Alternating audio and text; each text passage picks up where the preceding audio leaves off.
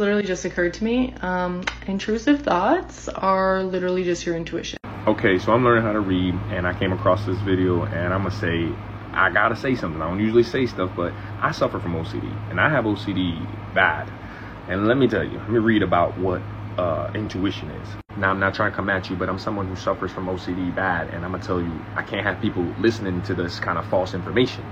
The ability to understand something immediately without the need for conscious reasoning. We shall allow our intuition to guide us. I'm gonna tell you now, OCD might be the opposite of intuition if that's what you're saying. I, I would not say OCD should guide you in any possible way. I'm just a person who has OCD, who's overcoming it, and this might not be good information. I'm just saying. Short Cast Club